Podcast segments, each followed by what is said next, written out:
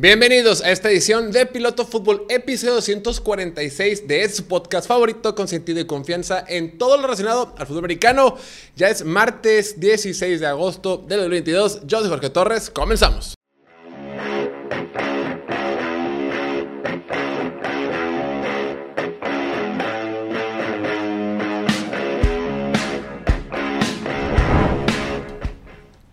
Bueno, ya estamos entrando a semana dos de la pretemporada de la N F L, ya estamos con todo, ya aquí en Piloto Fútbol estamos al cien por ciento con todo el, el, el trabajo y la producción de contenidos porque ya empezó la temporada.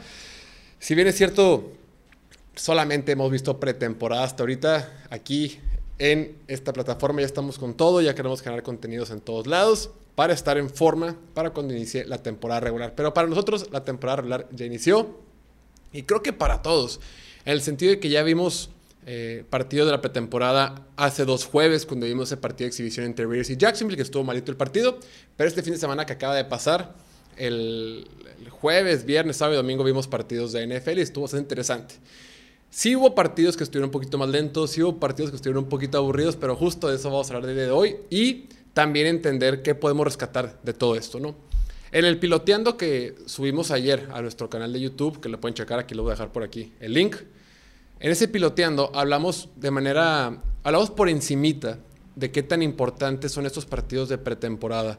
Ya sé, y, y también cuesta trabajo verlos, ¿no? Eh, aquí platicando con, con el equipo, platicando con Diego, diciendo de que, híjole, qué difícil ver un partido de pretemporada, porque para la mitad del segundo cuarto, por más que sigas mucho en equipo, cuesta trabajo seguir a los jugadores que están viendo, ¿no? Ves, no, ves números diferentes, ves jugadores diferentes, y dices, chin, este tipo que trae el número sesenta y siete, ¿quién diablos es para mi equipo? Ya tienes que ir a checar internet y, ah, bueno, es un jugador que, que seleccionaron en el draft hace tres años y ahorita está quién sabe qué, ¿no? Que ha estado en el practice squad o demás.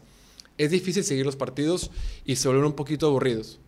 Al grado que mucha gente, y lo comentamos en el piloteando, ¿no? Estás bien emocionado, por fin quieres ver a tu equipo, prendes la televisión, preparas unas cervezas, preparas comida, eh, te relajas, te emocionas, por fin voy a ver a mi equipo jugar.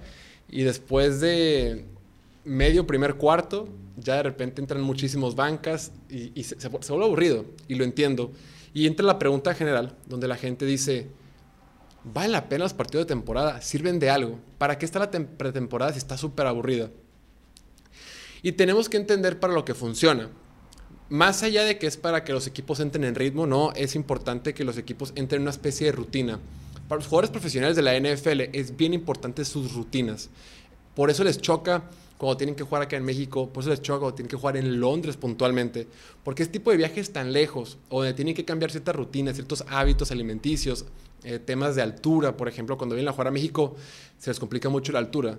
Para los que no saben, el estadio con mayor elevación en Estados Unidos es el de Denver, ¿no? Y siempre dicen que ay, el, el estadio de Denver, la pelota vuela mucho porque ahí está muy, es, hay muchísima altura. El estadio de Denver está a mil seiscientos metros sobre el nivel del mar. La Ciudad de México está a más de dos mil doscientos metros sobre el nivel del mar. O sea, tienen que prepararse para ello. Y muchos jugadores no les gusta porque para poder aclimatarse, para jugar en México, tienen que hacer una serie de cosas antes. Cuando tienen que ir a jugar a Londres, más allá del, del cambio de horario y los desveladas, pues tienes que salir de mucho antes durante la semana, viajar nueve horas, siete horas, seis horas, depende de qué parte de Estados Unidos vivas, para ir a jugar allá. Entonces, a los jugadores les gusta mucho la experiencia como tal, qué padre es ir a jugar a otro país, pero en su rutina diaria les cuesta mucho trabajo y les choca. No, no les gusta ni a los coaches ni a nadie porque te sacan de tu rutina. La pretemporada sirve para esa rutina, para saber cómo se van a comportar los equipos durante la temporada. Es decir, entreno de miércoles a viernes, el sábado viajo, el domingo juego y me regreso. O sea, esa especie de rutina tienen que ir tomando. Cómo se van a estar comunicando los equipos durante el, durante el campo, durante un partido. Es decir, cómo se van a manejar los coaches. Si tienes un equipo que por primera vez van a tener un head coach, un coordinador ofensivo que va a estar desde el palco de... del equipo, o si va a estar abajo con el equipo, cómo se van a comunicar, cómo van a hacer los tiempos, cuando hay sustituciones, cómo se van a empezar a, a, a, a trabajar. Y eso cambia de equipo en equipo. Hay equipos que tienen staff de coacheo muy consolidado y no tienen problema para hacer eso el día a día, pero hay otros equipos que no, que apenas están entrando, que tienen que empezar a acostumbrarse cuando juegan con un estadio lleno de gente, con ruido, con distracciones. Para eso es la pretemporada. Claro, todos son profesionales y de la vuelta de uno o dos partidos ya lo deberían de solucionar, todo ese tema de temas de logística, de rutina, de el funcionamiento operativo que hay dentro del staff de cocheo, con uno o dos partidos se debería poder hacer, pero bueno, son tres. Algunos jugadores titulares sí juegan. Vimos, por ejemplo, jugar a Patrick Mahomes, ¿no? Que se me hizo raro que haya jugado, pero jugó como, lanzó como siete pases, una cosa así. Sí tuvo bastante actividad contra Chicago. De repente entendamos que Patrick Mahomes pues ya perdió a su mejor receptor. Ya perdió a Tyreek Hill y quiere encontrar... Y ¿sabes qué? Vamos a ver cómo nos adecuamos contra otras defensivas. Vamos, cómo nos adecuamos jugando de visita. Vamos a ver cómo nos adecuamos con esta línea ofensiva y si nos entendemos todos para sacar jugadas. Para eso entró Patrick Mahomes un ratito. Vamos a entrar un poquito en ritmo, un poquito de, de, de entrar en calor y tan tan. No pasa, no pasa de ahí. Pero en realidad las, la serie ofensiva, las jugadas que mandan son esquemas muy sencillos, muy básicos. Nunca vas a ver alguna jugada interesante. Nadie quiere mostrar su, sus manos. Nadie quiere decirle a la, a la liga, hey, liga, esta temporada vamos a hacer mucho ese tipo de jugada y la vamos a practicar en pretemporada, olvídate.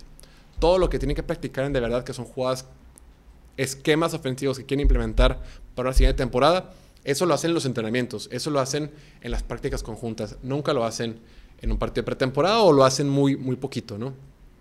Porque claro que lo hacen. Pero a ver, lo más, más, más importante que, te, que tiene la pretemporada es para definir el roster, el roster, el equipo, el, el, cómo van a, qué jugadores van a quedar en el equipo para cuando inicie la temporada. La mayoría de los equipos ya tienen definidos entre treinta y cuarenta jugadores que van a estar en su roster. Ya saben, ya tienen definidos a sus veinte, veintidós titulares, ¿no? Dependiendo. Ya tienen definidos a sus diez primeros bancas, a sus quince primeros bancas. Lo que no tienen definido muchos equipos es quién va a ser su tercer cuadro, su tercer equipo, quién va a ser su tercer tackle ofensivo, quién va a ser su sexto receptor del equipo, quién va a ser su segundo o quizá tercer quarterback, quién va a ser el cuarto safety, quién va a estar en la rotación de los safeties. Eso muchos equipos no lo tienen definido todavía. Entonces, recordemos que ahorita los equipos, o bueno, hoy martes dieciséis, hoy ya van a hacer un recorte, pero cuando está la pretemporada, la semana uno de pretemporada, los equipos llegaron a la semana de la pretemporada con noventa jugadores en, el, en su roster. Unos poquito más, unos poquito menos, pero bueno, unos poquito menos. noventa jugadores. De esos noventa jugadores, a final de cuentas, nos vamos a quedar con cincuenta y tres cuando inicie la temporada. Estás hablando que hay treinta y cuatro jugadores que estamos viendo jugar en los, estos partidos de pretemporada que probablemente nunca van a, van a jugar fútbol americano en su vida. O sea, nunca van a jugar fútbol americano profesional en la N F L. Entonces, para los primeros treinta jugadores de un equipo, los definidos, los inamovibles, estos partidos de pretemporada son para entrar un poquito en calor y demás, pero no importa. Pero para los demás, para los otros sesenta, se están jugando su vida, se están jugando la carrera. Todo lo que han entrenado desde preparatoria, desde antes, colegial, llegar a la N F L. Llegas a la N F L, te estás jugando tu carrera y tu vida en esos partidos de pretemporada.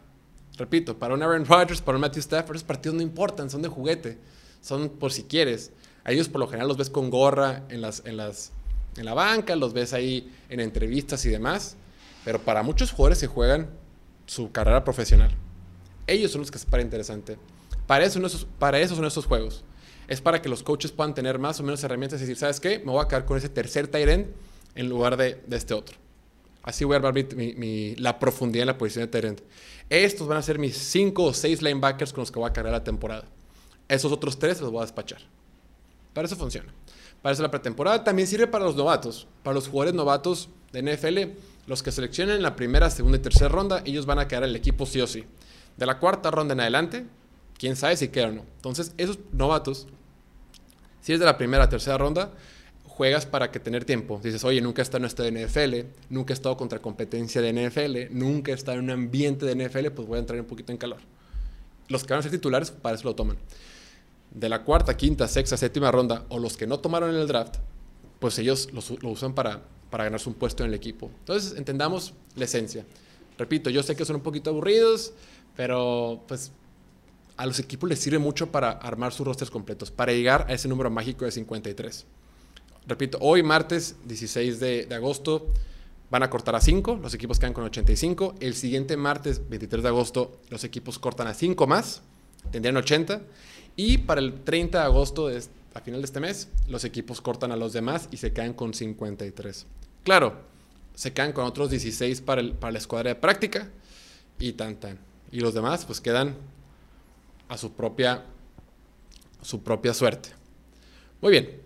En general, cuando vemos la pretemporada, para todo queremos decir, ah, eso no importa, ah, no importa porque es pretemporada, ah, no vale, ah, ¿quién le... no interesa o demás. Y sí es cierto, mucho lo que pasa en pretemporada no importa. Quién gana o quién pierde un partido no importa. Cuántos puntos tiene un equipo y cuántos no, no importa. Si la serie ofensiva funciona o no, esas cosas no importan. Si un jugador de repente tuvo tres touchdowns, bueno, si fueron tres, sí importa. Pero a veces son jugadores tan bancas o son situaciones tan circunstanciales que en realidad no importa. Si el tercer quarterback tuvo un buen día y lanzó para cuatro pases de touchdown y tuvo muchas yardas, no importa. Sin embargo, sí hay ciertos jugadores que tienen un buen desempeño en la pretemporada y sí importan, y son los que quiero resaltar en esta ocasión. Ahorita quiero saber qué fue lo más rescatable en la primera de la semana uno de la pretemporada de la N F L. ¿Qué actuaciones exitosas o buenos desempeños vale la pena rescatar y decir, ¿sabes qué? Ojo, porque esto se puede traducir a la temporada regular. Este jugador sí puede tener un impacto en la temporada, en la temporada regular. De entrada vamos, vamos a ir diferentes partidos conforme los fuimos... Conforme lo fuimos viendo. Quiero arrancar esta, esta ocasión con los jugadores, el receptor de Green Bay, Romeo Doubs, el receptor de, de novato de la Universidad de Nevada, a quien el equipo de los Packers tomó en la quinta, en la quinta ronda de este draft. Cuarta ronda del draft, perdón. Ha estado teniendo un muy buen eh, training camp en lo que llevamos, ¿no? Ahorita que Christian Watson, Christian Watson fue a quien tomaron en la segunda ronda, y Christian Watson es el retorno novato como que quieren empujar y quieren que tenga eh, todo el éxito del mundo. Sin embargo, Romeo Doubs, este receptor de Green Bay, es quien está teniendo mayor conexión con Aaron Rodgers. Este último partido frente a San Francisco tuvo tres recepciones para cuarenta y cinco yardas en siete targets.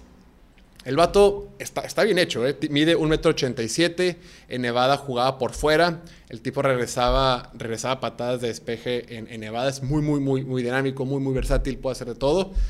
Tiene el tamaño de N F L, le está cayendo bien a Aaron Rodgers, ya lo hizo muy bien en su primer partido de pretemporada, y por eso creo que un jugador como él, Romeo Doubs, el receptor de Packers, que trae el número ochenta y siete, vale la pena seguirlo. Christian Watson ha estado lesionado, apenas esta semana, el lunes, lo ya va a poder entrenar otra vez, pero ya está lesionado porque tuvo cirugía en la rodilla. Entonces, mientras el receptor estelar que llegó como novato para la temporada está siendo operado, está ocupado por temas de lesión, Romeo Doubs, cuarta ronda, está aprovechando sus repeticiones y lo está haciendo bastante bien, y lo hizo bien contra San Francisco. Después, otro jugador que vale la pena eh, seguir de cerca es Daxton Hill, el safety que tomaron la primera onda, la primera onda, primera ronda, los Bengals de Cincinnati. Daxton Hill, el safety que salió de, de la Universidad de, de Michigan, trae el número veintitrés con, con Cincinnati. El partido jugó muy bien. Está jugando como safety profundo. Él puede jugar en todas partes. Daxton Hill en Michigan jugaba como, como corner abierto a veces, muy pocas veces. Jugaba en el slot, jugaba como strong safety cerca de la, de la línea de scrimmage, y jugaba como safety profundo. Y ahorita con... con En el, en el caso de, de, de Cincinnati, que Jesse Bates y Von Bell están en su último año de contrato cada uno, van a tener que meter nuevos jugadores a la posición. Y Daxton Hill en su primer partido lo hizo bastante bien. Eh, salió mal calificado por, por Pro Football Focus, por P F F, sin, para este partido, sin embargo, porque no taclea tan bien. No es el mejor tacleando, pero en cobertura lo hizo bastante bien. Tuvo un pase donde está, en, está alineado como, como safety profundo. Eh, identifica bien lo que estaba haciendo el equipo de Arizona y rápidamente baja y, y, y, de, y defiende y defiende un pase. El tipo está en todas partes. Cuando está jugando como safety se adecua muy bien y tiene gran habilidad para leer al quarterback rival. Ojo con Daxton Hill. No, no quiero decir como que, uy, pues obvio, fue primera ronda. Sí, fue primera ronda y sí, tuvo un buen partido contra, contra Arizona este, este fin de semana. Pero no le perdamos la huella. Creo que vale la pena seguirlo de cerca porque va a estar buen rato en Cincinnati, por cómo está conformando el equipo. Otro jugador, eh, Jaquan Brisker, el safety que tomó Chicago en la segunda ronda del draft, originario de Penn State. Jaquan Brisker va a ser el strong safety titular del equipo de Chicago, ¿no? Es un safety muy físico, muy tacleador, excelente para el blitz, excelente para presionar al quarterback. Y creo que tuvo un buen partido este fin de semana frente a Kansas City, aunque jugó poco. Gran, la, mayoría, la mitad de sus snaps los hizo desde la bolsa de, de la bolsa de protección, desde la línea de scrimmage, y los demás los hizo en cobertura. En cobertura puede que batee un poco, pero como box safety, o sea, un safety pegado a la línea de scrimmage, lo hizo bastante bien y trae el número nueve. Fue la de, recordemos que Chicago no tuvo selección de primera ronda de este pasado draft. Solo tuvieron, bueno, tuvieron varias, pero tuvieron dos selecciones de segunda ronda con Jaquan Brisker y Kyler Gordon, el corner. Me gustó, me gustó lo que hizo eh, Jaquan Brisker. Es un safety muy inteligente, es un safety que sabe jugar muy bien la posición, y va a ser de las piezas con las que va a estar construyendo Chicago hacia el futuro, ¿no? Un equipo de Chicago que está en completa reconstrucción. Creo que aquí lo hemos criticado lo suficiente y vamos a ir hablando de ellos. Pero es de las piezas jóvenes talentosas que tiene el equipo y creo que Jaquan Brisker va a ser un jugador que sí vale la pena eh, seguir de cerca para la temporada y para lo que sigue. Y hablando de Chicago, tenemos que pasarnos al otro lado del balón. Este equipo de Chicago, yo insisto que creo que tiene...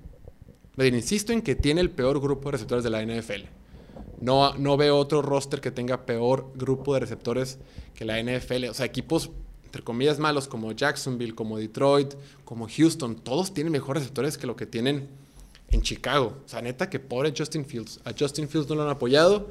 Justin Fields no tiene línea ofensiva, no tiene receptores, pero este fin de semana frente a Kansas City los receptores lo hicieron bastante bien. Darnell Mooney es un, es, es, es un buen receptor.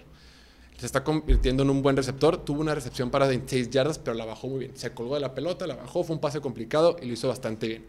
El que más llamó la atención fue Tajae Sharpe. Tajae Sharpe fue, fue considerado el mejor receptor de acuerdo con Pro Football Focus para esta semana. Tajae Sharpe, un receptor que no estaba en el radar de muchos, lo trajeron de Atlanta. Está considerado como el décimo receptor del equipo. O sea... Ha estado siete años en la N F L, estuvo con Tennessee, estuvo en todas partes, pero ahorita está haciéndolo bastante bien con, los, con Chicago y tuvo una recepción impresionante. Fue de las mejores recepciones del fin de semana. Un pase de Justin Fields que lo pesca cerca de la, de, de, de la banda. Lo bajó bastante bien, ¿no? Lo hizo, lo hizo muy, muy, muy bien. Tajae Sharpe. Y el otro receptor que tiene este equipo de Chicago es Dazz Newsome, a quien tomaron el draft la temporada pasada, originario de, de North Carolina. En el partido frente a... Kansas City tuvo dos targets, una recepción, que fue touchdown de trece yardas. Con eso va a tener que operar Justin Fields. Entonces, Justin Fields tiene mala línea ofensiva. Los receptores pueden causar muchísimas dudas, pero lo hicieron bien en la pretemporada. Yo creo que el detalle Sharp no va a dar para mucho. Creo que fue solo de pretemporada. Darnell Mooney sí me gusta y Dazz Newsome sí me gustan. Otro jugador que lo hizo bastante bien ya cambiando de partido, empezando eh, con el partido de... Hubo varios jugadores en el partido de Green Bay contra San Francisco que llamaron la atención. El partido que se llevó a cabo en el Levi Stadium. El que más me gustó, digo, hubo varios, pero el que más llamó la atención obviamente fue Danny Gray, el novato de la tercera ronda eh, de este draft. Tuvo dos recepciones para noventa y nueve yardas, incluyendo una que fue de setenta y seis yardas, que, que fue cuando anotó, ¿no? En la segunda serie ofensiva, Trey Lance se plantea en la bolsa de protección, sabe qué ver con él, lanza el pase profundo, lo toma Danny Gray, rompe una tacleada y se va. El tipo corrió cuatro punto treinta y tres las cuarenta yardas. Es un velocista, mide un metro ochenta y uno, pesa ochenta y cuatro kilos. Físicamente, comparado con otros receptores de la N F L, es chico. Sí, sí, sí es chico para ser un receptor de la N F L. Pero en colegial, cuando estaba con S M U, Danny Gray jugaba en el slot y jugaba por fuera. No es de esos receptores chicos que solo juegan por dentro, no. Él puede jugar por dentro y por fuera. Y lo demostró este fin de semana frente a Green Bay.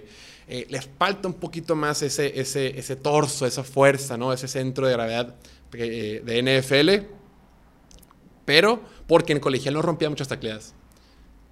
Tenía yardas después de la recepción con su velocidad, pero no con su, con su aspecto físico. Si puede mejorar eso, puede que sea receptor de, de, de, de San Francisco. Viendo aquí el, el, los receptores que tiene San Francisco es Brandon Ayuk, Debo Samuel y Jawan Jennings. Fuera de eso, ya ni más. Sigue Danny Gray. Entonces, Danny Gray puede que sí lo veamos. Puede convertirse fácilmente, no fácilmente, si sigue, bien, si sigue así, en el tercer receptor del equipo. Bueno, técnicamente cuarto porque está George Kittle, pero receptor eh, nominal de la posición, Sam, Debo Samuel, Brandon Ayuk, y él puede seguir. Entonces, ojo con Danny Gray, que está el número ochenta y seis, novato, que está dando mucho de qué hablar. Otro novato de San Francisco que tomaron en la quinta ronda, bien drafteado por parte de San Francisco, que no tuvo... De hecho, todos los novatos, del, eh, bueno, varios novatos. Drake Jackson lo hizo bien con San Francisco, obviamente Danny Gray lo hizo bien, eh, y Samuel Womack, tercero. El corner nickel que draftearon en la quinta ronda de este draft. veintitrés años, originario, originario de la Universidad de Toledo. A muchos scouts no les gustaba, pero San Francisco dijo, aunque a nadie le guste, yo lo tomo en la quinta ronda eh, y parece que hace el titular. Lo tomaron en la quinta ronda, todos los equipos hicieron el feo y todo parece indicar que va a ser el, el, el corner nickel titular para San Francisco en el dos mil veintidós, al grado que ya soltaron el, el lunes a Darquest Denard, quien pintaba para ser titular. Darquest Denard, un veterano de la N F L, pintaba para titular, estuvo con Cincinnati y demás. Dijeron a San Francisco, ¿sabes qué? Darquest, mejor vete, ahorita que todavía es temprano en agosto. Sirve que quizá encuentras otro equipo en la N F L. Pero aquí, aquí no hay cabida para ti. No, no bien, lo hacen en buena onda, ¿no? Estos equipos lo hacen en buena onda para que... ¿Sabes qué? Si ya sé que no vas el titular y ya sé que no vas el banca tampoco, mejor te suelto para que tú encuentres casa en otro lado. Pues es un gesto del equipo, pero... Samuel Womack, quinta ronda. Eh, es súper físico en el juego por tierra. Tuvo dos intercepciones en el partido. A San Francisco le encanta encontrar una joya. Y a él sí lo vamos a ver los domingos porque... Hoy por hoy es el corner nickel titular del equipo de los cuarenta y nueve ers. Entonces, con él te puedes emocionar. Si lo viste el fin de semana y viste que tuvo dos intercepciones, dijiste, ay, será suerte, será preseason, ni más. Él sí, bueno, mínimo la, la gerencia general y el staff de coacheo sí confía en él para esta temporada. Entonces, abusados. Después, eh, quería mencionar nada más rápidamente a Aaron Hutchinson. Aaron Hutchinson fue el sexto mejor calificado de acuerdo con P F F. Eh, tuvo un sack, Aaron Hutchinson, que fue la segunda selección global del draft. Jugó en casa, ¿no? Jugó en eh, Detroit. Recordemos que él es originario de Michigan, muy cerquita de la ciudad de Detroit, prácticamente a cuarenta minutos de Detroit. Es, es, es su equipo de casa, es el equipo del que siempre fue fan. Creo que fue importante que tuvo sus primeras repeticiones de N F L frente a su público, tuvo su sack y jugó bien. Jugó poco, pero jugó, jugó bien. Después de los partidos tempranos, bueno, de sábado también, otro que, tiene, otro que llama mucho la atención es Martin Emerson, el corner de tercera ronda de los Browns de Cleveland. Lo hizo bastante bien. Él es originario de, de Mississippi State. Está en su temporada de novato. Tuvo una intercepción en el partido eh, frente a Jacksonville y la regresó para touchdowns, corriendo setenta y cuatro yardas para regresarlo. Este equipo de, de, de Cleveland, independientemente del desmadre de Sean Watson, que eso lo podemos checar otro día, el... la defensiva está cargada y la defensiva secundaria está cargadísima de talento. Ya tienes a Denzel Ward, ya tienes a Greg Newsom, Grant Delpit, John Johnson, Greedy Williams. No, o sea, tu, tu, tu base son puro talento, o sea, puro primera ronda o puro eh, jugador de mucha calidad. Y tienes en una segunda línea a Martin Emerson, que el equipo confía mucho en él y ya lo demostró en el primer partido. O sea, independientemente de intercepción, lo había estado haciendo muy bien en los entrenamientos, serían muy buenos reportes de él en los entrenamientos y ahorita lo demostró una vez más que, que, que puede competir en un equipo de back defensivos donde hay muchos jugadores talentosos. Otros jugadores que tuvieron un buen desempeño, veamos el partido de Buffalo contra Indianapolis. El, el que más llama la atención es el partido y fue nominado a nuestro top tres en el piloteando que subimos el día de ayer. Obviamente fue Matt Araiza, ¿no? Matt Araiza que tuvo una patada de despeje de ochenta y dos yardas. El pateador de despeje de Buffalo, que es de ascendencia mexicana, tuvo una patada impresionante. O sea, todos sabíamos de que era... Eh, todo el mundo lo alababa de cuando estaba en la universidad y que era increíble, pero lo hizo bastante bien en su primer partido de pretemporada. El receptor de Buffalo, eh, Khalil Shakir, originario de, de, de Boise State, también lo hizo bastante bien. Tuvo cinco atrapadas para noventa y dos yardas. Y puede tener un rol, eh, puede estar más involucrado en esta ofensiva. Si bien es cierto, está Stephon, Stephon Diggs, está Gabriel Davis, está McKinsey, puede, ya no está eh, ya no está Cole Beasley por ahí, puede entrar en un rol. Y lo hizo bastante bien frente a, frente a Indianapolis. ¿Quién más tuvo? En, ah, de, de parte de, de del equipo de Indianapolis, Nick Cross, el strong safety, a quien tomaron esta temporada, este, en este draft, lo hizo bastante bien, ¿no? El equipo de Indianapolis que tiene una defensiva que yo creo que va a ser un poquito inconsistente esta temporada. Nick Cross en su partido lo hizo bastante, bastante bien. Después, seguimos viendo los partidos. Ya tenemos que hablar de Steelers. Ustedes saben que me encanta hablar de los quarterbacks de Steelers. Es de mis temas favoritos para platicar en este programa. Pero Kenny Pickett, el quarterback novato de los Steelers, a quien tomaron en la... en el pick número veinte del draft de este año, fue el que mejor, mejor se vio, no solo de los novatos de este draft en la pretemporada, sino que dentro del grupo de quarterbacks de Pittsburgh. Kenny Pickett la, eh, completó trece pases en quince intentos, fue bastante bien, noventa y cuatro yardas, dos touchdowns, dieciséis yardas por tierra y un rating de pasador de ciento treinta y dos. Después Mason Rudolph tuvo noventa y tres yardas, eh, Mitchell Trubisky tuvo sesenta y tres yardas, pero nadie tuvo más touchdowns que Kenny Pickett. Kenny Pickett tuvo dos y los demás tuvieron solo un touchdown. ¿Qué desmadre tiene en Pittsburgh? ¿Qué desmadre tiene en Pittsburgh? Porque en teoría el, el titular iba a ser Mitchell Trubisky. Quien ha tenido mejor entrenamiento ha sido Mason Rudolph. Pero el primer partido de pretemporada frente a Seattle, quien lo hace mejor es Kenny Pickett. Claro, fue el que jugó más. Bueno, igual que Mason Rudolph. Pero no sé, quién sabe quién va a ser el titular.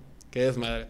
Otro jugador que le hizo bastante bien ese partido, que sí vale la pena señalar, es George Pickens. Y aquí se le hemos estado diciendo, les dijimos que George Pickens para nosotros era el robo del draft cuando este equipo de Steelers lo tomó en la segunda ronda hace, un par de, hace unos cuantos meses. Se vio excelente en esta recepción que tuvo de touchdown, ¿no? Le mandan la ruta vertical, quema a su hombre, busca la pelota en lo más alto que puede, touchdown para el equipo de Steelers. George Pickens, la única queja, bueno, tenía varias, pero el único contra que teníamos de George Pickens cuando salió del colegial era que era un poquito inmaduro. Era un poquito inconsistente, tenía un problema de lesión, era inmaduro. Pero en cuestión de talento y capacidad de inteligencia para jugar, lo tenía todo. Fácilmente puede ser en la primera ronda y lo demostró bien.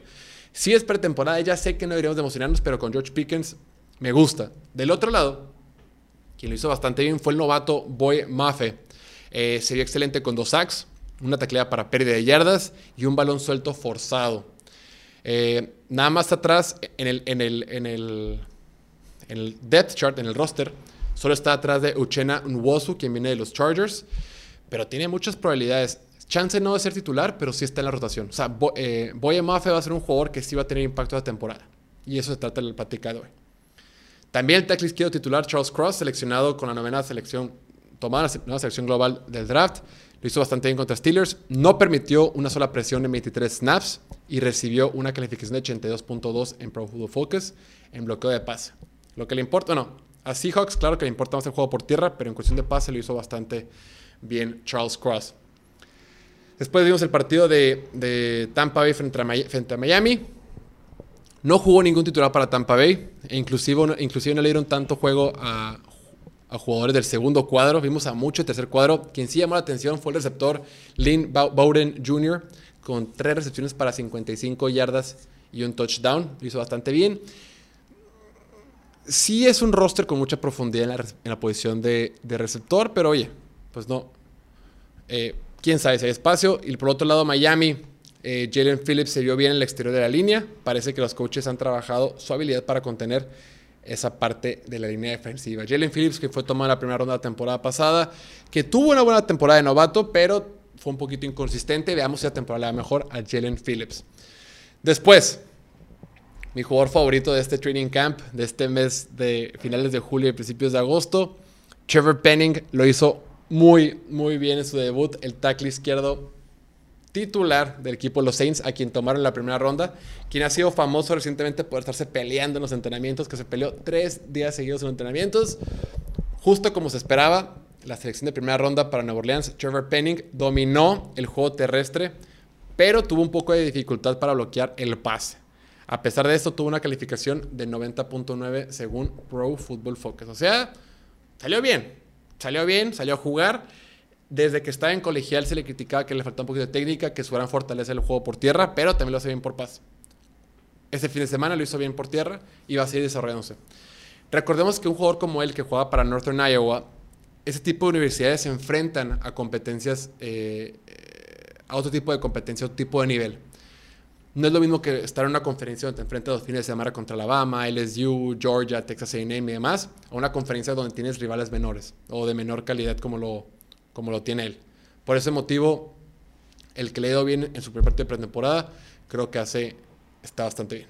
Ok, y otro jugador de ese partido que creo que sí puede tener impacto de la temporada es el corredor de Houston, el, el novato Damian Pierce, el novato sensación para los Texans. Corrió el balón tan solo cinco veces, pero logró producir cuarenta y nueve yardas, o sea, promedió nueve punto ocho yardas por acarreo.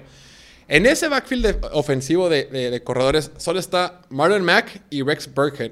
Y a la N F L está de moda utilizar a corredores novatos baratos. Así que si Damian Pierce sigue por ese camino, puede que lo veamos ver más, lo podamos ver, eh, lo podamos ver tener más acción en esa temporada. Va a aprovechar las oportunidades que se le otorguen y podría ganarse el puesto titular una vez que arranque la temporada. Después en el partido de Denver contra Cowboys, la verdad es que casi nadie brilló, casi nadie de los novatos brilló. Fue una actuación mediana. Lo que más resaltamos de ese partido fue que los Cowboys cometieron diecisiete castigos que le costaron ciento veintinueve yardas. Este Mike McCarthy está perdido. Mike McCarthy, recordamos, él no manda las jugadas en la ofensiva, él no manda las jugadas en la defensiva, nada más se encarga de la disciplina y del manejo del reloj en los partidos. Digo nada más entre comillas, porque sé que es una especie de, de C E O, ¿no? Donde delega todo y está bien. No tiene de malo delegar, Pero lo que te toca a ti, sí hazlo bien, papito. En fin. En, el en la batalla de Los Ángeles, el partido de Chargers contra Rams, el, el que más llamó la atención, que puede llegar a tener impacto, es eh, Lance McCutcheon, el receptor novato de los Rams. Yo no lo conocía, no lo tenía en el radar, pero después de anotar dos touchdowns en ese partido, lo hizo bastante, estuvo, estuvo llamó bastante la atención. Actualmente es el receptor tres, de, recordemos que son tres receptores por equipo. Entonces, cada uno tiene bancas. O sea, tres titulares, tres segundo cuadro, tres tercer cuadro. Él es tercer cuadro, está el número ochenta y dos. Él, no fue, él es novato, pero no fue tomado por nadie en el draft. Lance McCutcheon tuvo dos recepciones de touchdown, pero fueron recepciones donde buscó la pelota, fueron buenos touchdowns. Puede que se quede en el equipo, ¿eh? Porque, veamos, obviamente los titulares son Allen Robinson, Van Jefferson y Cooper Kupp. También por ahí está Tutu Atwell.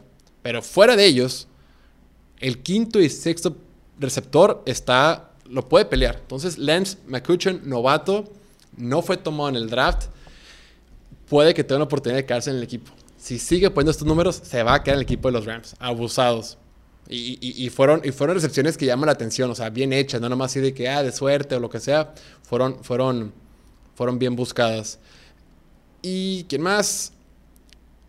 Y bueno, en el partido de Las Vegas contra Minnesota, el receptor veterano de Vikings, Albert Wilson, atrapó dos pases de touchdown en el debut de la, de la temporada. Es un jugador que ya tiene experiencia, es un jugador que estuvo con Miami anteriormente. Eh, puede, puede que tenga eh, especie de éxito de la temporada. La temporada en el equipo de Minnesota, los titulares obviamente son Adam Thielen, Justin Jefferson y K J Osborne. Detrás de ahí hay unos cuantos novatos y puede que Albert Wilson termine quedándose como titular. Perdón, no como titular, sino quedarse entre los cincuenta y tres. Claro, si continúa teniendo una pretemporada como esta. En fin, esto va a ser todo por el día de hoy. Muchísimas gracias, Consigo, por escucharnos. No olviden suscribirse aquí al canal de YouTube, darle like, campanita, compartirlo y seguirnos en todas nuestras redes sociales. Tenemos un pequeño aviso. Este sábado veinte de agosto tenemos eh, la transmisión en vivo a través de nuestro canal de YouTube. Ya está eh, el evento programado para dar la cobertura del draft de Fantasy Mexicali. Este evento de Fantasy de Draft que hemos hecho en días anteriores, donde un grupo de doce hombres se vuelven locos por su temporada de Fantasy y es un evento muy divertido. Ahí vamos a estar haciendo la cobertura, no se lo pierdan. Y nada, ya arrancó la temporada, estén muy felices y nada, estén muy bien, cuídense mucho, nos vemos en el próximo video, el próximo podcast. Chao, chao.